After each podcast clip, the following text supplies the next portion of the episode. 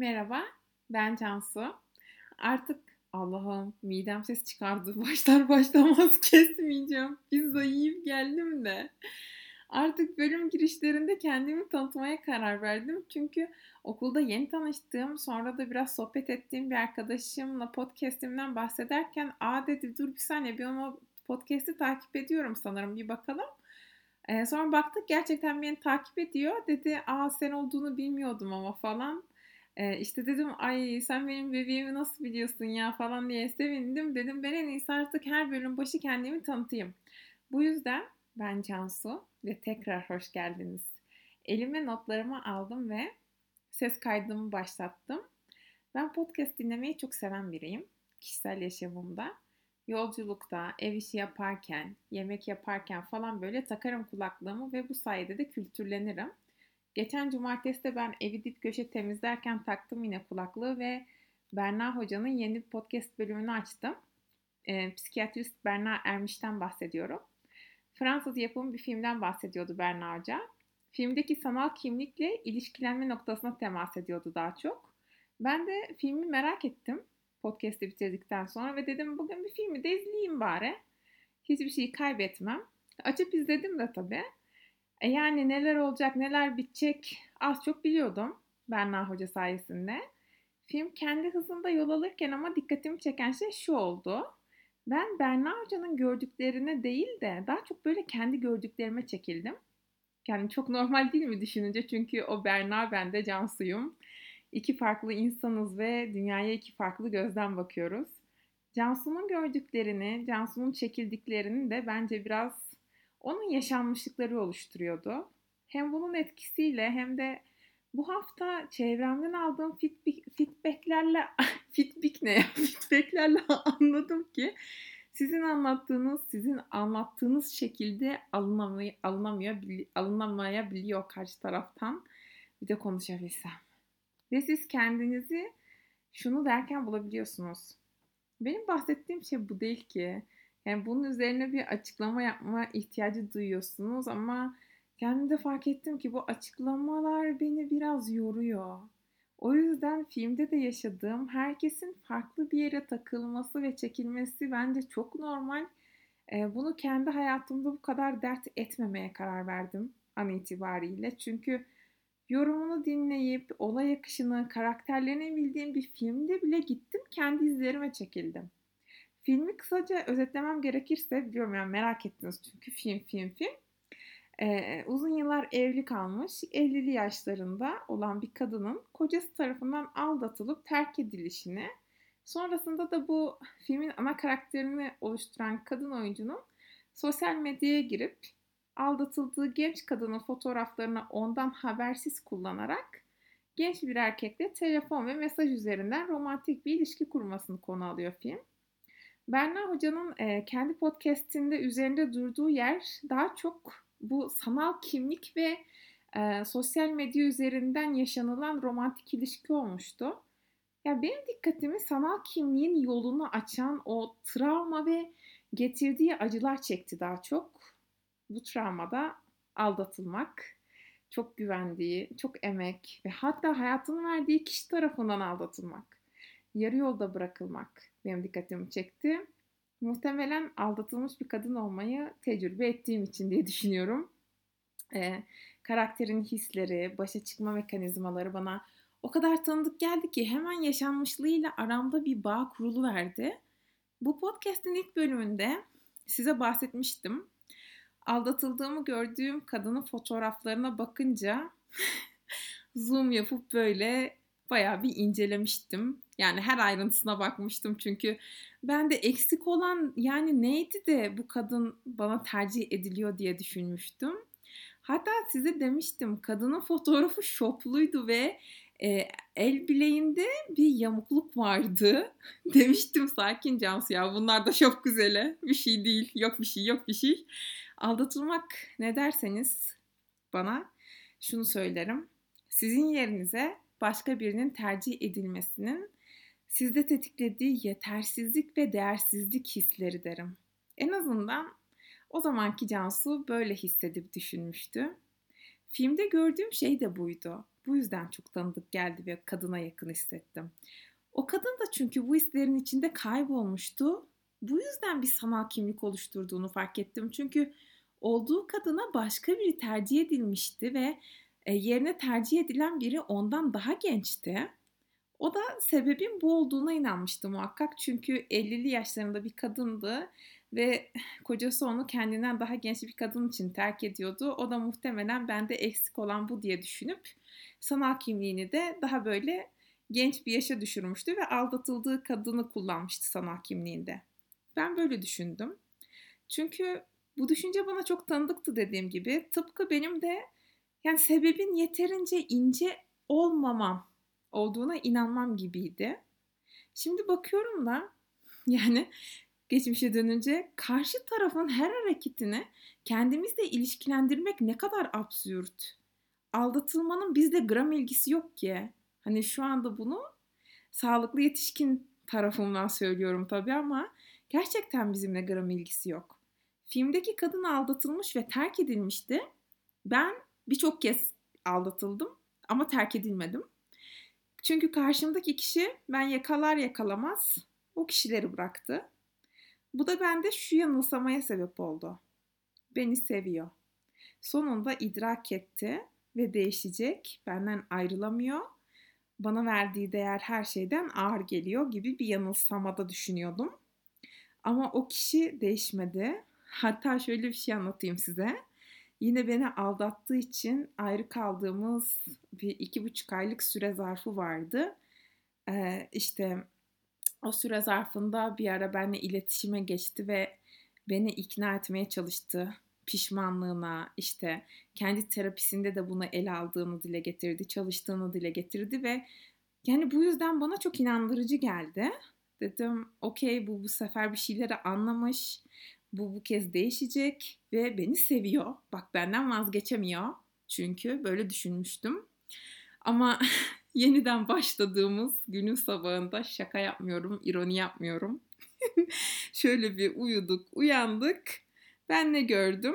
Göreve gittiği Malatya'da yine beni aldatmış olduğunu telefonuna gelen bir mesajla fark ettim sabahın köründe. Bu sefer de o kadının yine fotoğrafına baktım aynı itkiyle. Bende olmayan ne var? İlk düşündüğüm şey bu oldu ve Allah'ım yani bu hatayı ne kadar çok yapmışım. Şu an düşünüyorum da. Hiçbir şey o kadınlarla ilgili değil aslında ve benimle de ilgili değil. Bu olayla ilgisi olan tek kişi bu eylemlerin sahibi olan kişi. Bu eylemleri yapma sebebi de şu an düşününce bu kadınların, diğer kadınların benden çok daha güzel ya da seksi olması da değil. Ondaki onay açlığı. Yani o insanın eylemleri yapan kişinin onaya olan açlığı, e, sınırsız beğenilme isteği, hayatında biri varken bunu gizli tutarak o kadınlara da bunu yapmayı kendini hak görebilmesi aslında baktığımızda. Kendinde olan o derin haklılık şemasından bahsediyorum hiçbir şey sizin görüşün, görünüşünüzle, yaşınızla falan alakalı değil aslında. İnsan bunu terapide çalıştıkça anlıyor çünkü eh, biz bir de şöyle bir toplumda yaşıyoruz. Yani bizim toplumumuzda kadınlar sanki erkeklerin memnun edicisi olmak zorunda gibi. Dolayısıyla hem bu düşünceler hem karşıdaki kişinin yaptıklarının sizi size değe, sizin o değersizlik hisleri, hislerinize değen ve tetikleyen yanı varken Tüm bunlardan sıyrılıp sağlıklı düşünmek zaten çok kolay bir iş değil. Çünkü takdir edersiniz ki bizim gibi toplumlarda sanki biz kadınların hep güzel, bakımlı, seksi, tatlı, güler yüzlü, tatlı dilli falan olması gerekiyor ya. Hani bizim topluma göre. Çünkü aldatılan bir kadına e sen de yani biraz kendini saldın. İşte çocuktan sonra kilo aldın. Sen değiştin falan deniyor. Denebiliyor. Ben e, denk geldim bu arada karşısındakinin bağımsız seçiminde aslında itici bir güçmüş gibi etik, etiketleni veriyor kadın. Aslında o adamın kararı o kadın yani ilişkide olduğu kadından bağımsız zaten onunla alakası bile yok.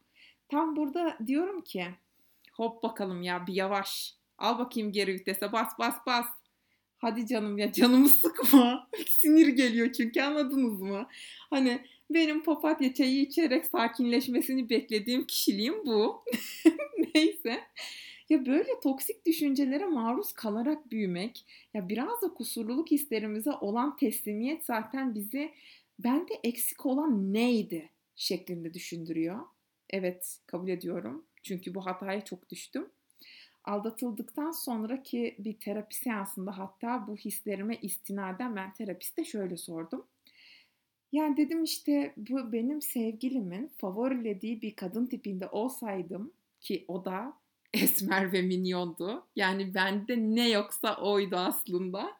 Hani öyle olsaydım adam beni belki de aldatmazdı. Hani ben öyle olmadığım için bir arayışta olabilir mi diye sordum. Terapistim de şey dedi. E, ilişkinin en başında bu adam seni gördü ve bağımsız bir şekilde karar verdi. Sen senle tanıştığında mesela esmer ve minyon muydun? Daha mı kısa boyluydun? Yoksa daha mı zayıftın? Hayır, kesinlikle aynı kişiydim. O kişi seni bu şekilde tanıdı ve karar verdi. Üstelik esmer ya da minyon da olsan o kişi yani muhtemelen seni aldatacaktı dedi. Çünkü bu yaptığı eylemi sendeki bir eksiklikten dolayı değil, kendindeki bir varsaydığı eksiklikten dolayı tercih ediyor. Bak burası çok önemli çünkü kendinde eksik olan özdeğer olgusunu çevresindeki beğenilerden doldurmayı tercih ediyor.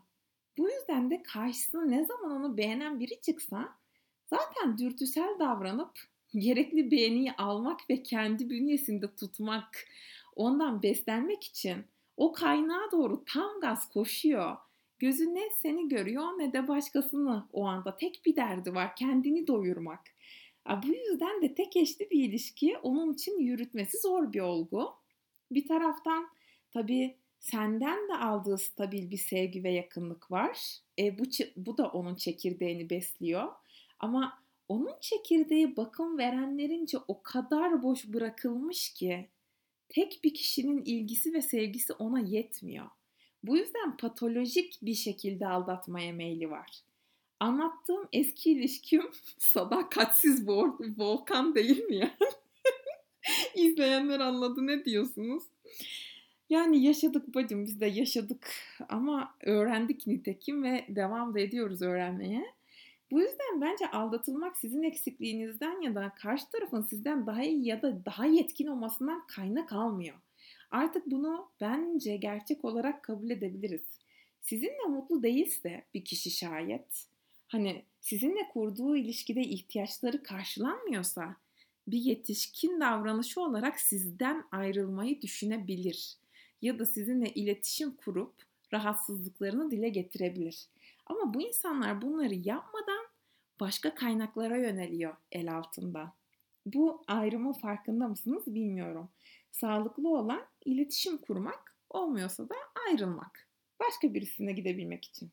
Ama bu insan sizi de elinde tutarak başka şeylere de sahip olma lüksünü bakın o lüksü kendine hak görüyor. Yani ona hakkı olduğunu düşünüyor. Şimdi şurada bir durun. Çünkü bu hak görme mevzusu bence buram buram tehlike kokuyor. Sizi elinden bırakmak istememesi size sevgi olarak gelebilir ama üzgünüm ama bunun sevgiyle hiç yakından uzaktan bir alakası yok. Bu düpedüz bencillik ve böyle insanlar kendinden başkasını da sevemez bence. Bunu da bir durup düşünelim. E, bu eğilimi gösterme sebepleri de aslında patolojik olarak aldatma meyli ve kendi çekirdeklerini sürekli doldurma isteği de sahip oldukları muhtemelen bence yüksek ihtimalle kişilik bozukluğundan ötürü. Yani bu insanın aslında tedaviye ihtiyacı var yani. Bunu söyleyebilirim. Çünkü karşınızda sizin sağlıklı bir insan yok. Yaşadığım o süreçte o kişiyle kalırken kendimi şöyle avutmuştum. Uzun bir süre terapi aldı bir kere terapiye başlar başlamaz beni bir umut sarmıştı. Her şey iyi olabilir, değişebilir diye. Buna istinaden klinik psikolog bir arkadaşımla konuşurken bu durumu şöyle demişti bana. Kişilik bozuklukları tamamen iyileşmez. Sadece biraz törpülenebilir ve hafifleyebilir. Ama bunun için de o kişi bunu çok istemeli ve emek vermeli, bıkmadan uzun süre bir emek vermeli Çünkü zaten uzun vadede değişen, yumuşayan bir durum. Dolayısıyla da Cansu, bu seni çok aşan bir durum. Kesinlikle öyle. Şu an yeni yeni daha iyi idrak ediyorum ki her insan kendinden ve kendi iyileşmesinden sorumlu çünkü. Yani sizin etiniz ne, budunuz ne de yani başkasını iyileştireceksiniz. Önce bir kendinize bakın. Kendimize bakalım bence. Karşımızdaki kişinin patolojisini iyileştirmek bizi aşar. Çok aşar. Aslında biliyor musunuz? Bence uzmanları bile aşar. Çünkü onlar da ancak yardım almaya istekli birine yardım edebiliyorlar baktığınız zaman. Emek vermeye hazır ve cesaretli birine yardım edebiliyorlar. Yoksa hiçbir uzman durduk yere kimseyi iyileştiremiyor. İsterse Türkiye'nin dünyanın en iyi uzmanı olsun ne yazık ki sihirli değneği yok. Bunu kendinizden bekleyip yıpratmayın kendinizi sakın. Bunu hatırlayın. Biliyorum çoğumuz tutup bırakmamanın bizi güçlü yaptığına inanarak büyüdük. Ama bazen asıl bizi güçlü kılan şey bir şeyleri bırakabilmek. Herman Hesse'nin de dediği gibi yani. Yani sonuna şimdi yine bir edebi şahsiyete yer verdik. Ve bu edebi şahsiyete de yer verdiğimize göre e, bence hafif hafif veda etmenin de zamanı geldi. Ee, sona yaklaşırken dediğim gibi bir insanı değiştirmek bizim boyumuzu çok çok aşan bir şey. Ve bazen bizi güçlü kılan şey bize iyi gelmeyen şeyleri bırakmak. Biraz mantıklı ve pragmatist yaklaşabilmek ilişki içinde olduğumuz insanlara bence. Bu benim çok geç ve hatta bir tık da yeni yeni de öğrendiğim bir yeti. O yüzden aramızda bu yetiye sahip olamayanlar aslında sahiplerdir de çok durağandır, aktif değildir bu yetileri. Kendilerini kötü hissetmesinler. Çünkü bu yeti gelişime çok açık bir yeti. Bunu çok böyle yaşanmışlıklarıma istinaden samimi ve dürüst bir şekilde söyle, söylüyorum. Bu yüzden kendinizi kötü hissetmeyin ama yani iyileşme ipini de eliniz gevşese bile bırakmayın. Tutunmaya devam edin. Çünkü uzun bir zaman alsa bile bu oluyor. Yani emek verdiğiniz şeylerin meyvesini yiyorsunuz en nihayetinde diyorum. Ve bugünlük size hoşça kalın diyorum.